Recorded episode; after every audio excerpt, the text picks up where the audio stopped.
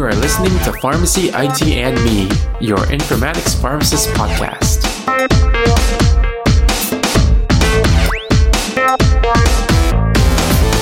Alright, welcome to another episode of Pharmacy IT and Me. And as with every episode, we start off this month stating that the intended audience for this episode are pharmacy students or newcomers. So today we'll be talking about the 340B program. This program is a highly detailed program, so today we'll just be going over some of the basics and the brief overview, and how there are some technologies out there that will help manage 340B services. So what is 340B? The 340B program is a rebate program that started in 1990 via the Medicaid Drug Rebate Program. So this program is a rebate program for medication purchases, and it was required as a condition for allowing Medicaid to cover manufacturer products. Basically, if manufacturers did not participate in this program, then Medicaid would not cover for patients who get their meds, and this could lead to a loss of market share and whatnot, which is bad for business. They function on something called the best price rebates, and what this means is that if an entity is qualified for the 340B program, they can be offered medications at a discounted cost equal to the best price that manufacturers offer to federally funded clinics and hospitals that serve low income patients. It's kind of like looking at the manufacturers and being like, hey, what's the cheapest price you offer this at? Okay, then offer that same price to 340B entities. So the oversight. So this program allows for entities to save money, which means this program is going to have some very strict oversight. The Office of Pharmacy Affairs or the OPA is the office that designs and enforces the objectives of the program. They assess the program risks and ensure that entities are compliant to the laws and regulations. Many hospitals will receive audits that check if the 340B program is being followed, and typically these audits are done by the Health Resources and Services Administration, or otherwise known as HRSA. There's also some involvement from the Department of Health and Human Services, or the DHHS. So who's actually eligible? There are six categories of entities that would be allowed to participate in the 340B program. They are as follows. So first is disproportionate share hospitals, which are hospitals that have some sort of uh, patients that are low income and some that are not. And um, children's hospitals exempt from Medicare prospective payments. And third is cancer hospitals exempt from Medicare prospective payments. And then the fourth ones are the sole community hospitals in the defined area. The fifth ones are rural referral centers.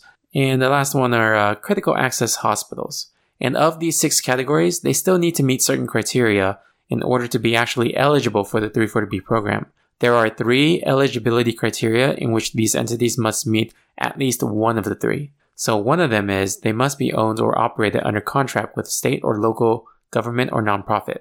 The second one is they are a public or private nonprofit corporation that is granted governmental powers by the state or local government, which means they aren't government but they're acting like one. And third is they are a private nonprofit that has a contract with the state or local government to provide indigent care. So staying eligible. To stay within the program, like I said earlier, there are audits done by HRSA. The recertification must be done every year with the OPA, and failure to recertify would result in removal from the program. Something to note is that some of the DSH clinics will actually receive higher federal funds because sometimes they have many low income patients and they can't operate without a loss. So these funds will come in and help the DSH clinics maintain operational. And this is pretty much called uncompensated care. In terms of what types of patients are eligible, they must follow a definition of an outpatient patient. This means there's an established relationship, and this is documented via maintaining records.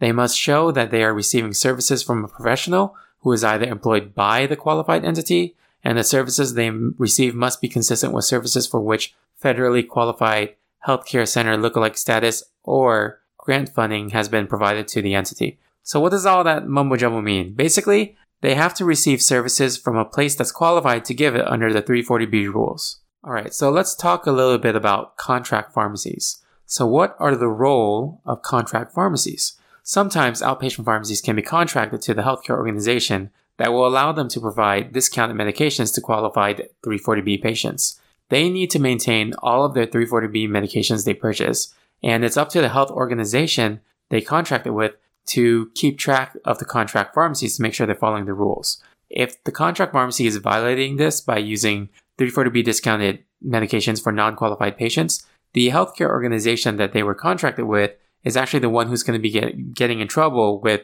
HRSA, not just the pharmacy. So let's talk about some informatics considerations. So how can we use technology to ensure 340B regulations are met? A lot of this has to do with inventory management and separating out virtual inventories when needed. A health organization may have multiple contracts with their supplier or vendor, and one can be a regular wholesale account, another one can be a group purchasing account or GPO, and another one can be for the 340B. So it can sometimes be very difficult to keep a physical inventory of separation for all three contracts and to keep that in check. So there are some software applications that help with this by keeping what's called a virtual inventory. So a software like Verity Solutions, MacroHelix, and 34B Optimizer would take the data in the purchasing action and split it up into three virtual inventory locations in the database based on the qualified patient distribution in the hospital. And then this would be sent to the vendor through the appropriate contract to ensure that the virtual inventory is being purchased at the right ratios. So this is done because a hospital can have a mixed usage, meaning some areas are outpatient that qualify for 340B, and some patients, um, and some areas are not, like the inpatient side. And the rules are that medications purchased through 340B can only be given to patients who qualify as outpatient, and the GPO ones can only be given to patients that are qualified in the inpatient definition. So these uh, software applications really help with keeping that in a virtual inventory in a virtual environment so there's uh, no need to do a physical separation of all the inventory. So why should you care? So for those of you who are listening as students or pharmacists who aren't in the informatics side or technology side yet, you might be wondering why should you even care? Well, if you're working in management, it may be your responsibility to manage the inventory for 340B purchased drugs. Some hospitals, this would be the responsibility of the department's director. If you are a pharmacist staffing, you would probably need to ensure that you are dispensing the correct medication because 340B is a coordinated effort with the whole pharmacy team. And if you work in a contract pharmacy, you'd also need to know the regulations and rules to maintain contract pharmacy status. Alright, if you guys like this episode, you guys can subscribe and rate us on iTunes, Stitcher, Google Play, um, Spotify, or any of your other favorite podcasting services. You can also follow us on social media on Twitter or Facebook at Pharmacy IT Me, our Instagram at Pharmacy Informatics, or you can send us an email at pharmacyitme at gmail.com. You can also follow me on my personal Twitter account at TonyDaoPharmD, and uh, you can visit our website at pharmacyitme.com. Also, I wanted to plug a great networking opportunity called Pharmacist Connect. If you are familiar with Microsoft Teams or Slack Workspace, think of it as a large vetted one through the Slack workspaces. I've met some great colleagues on it, and there's even an informatics space within it as well. You can find out more by visiting pharmacistconnect.com, which is P H A R M A C I S T S C O N N E C T.com. Thank you again for listening, and I'll see you on the next episode of Pharmacy IT and Me. And remember, technology is a tool, patient care is the goal.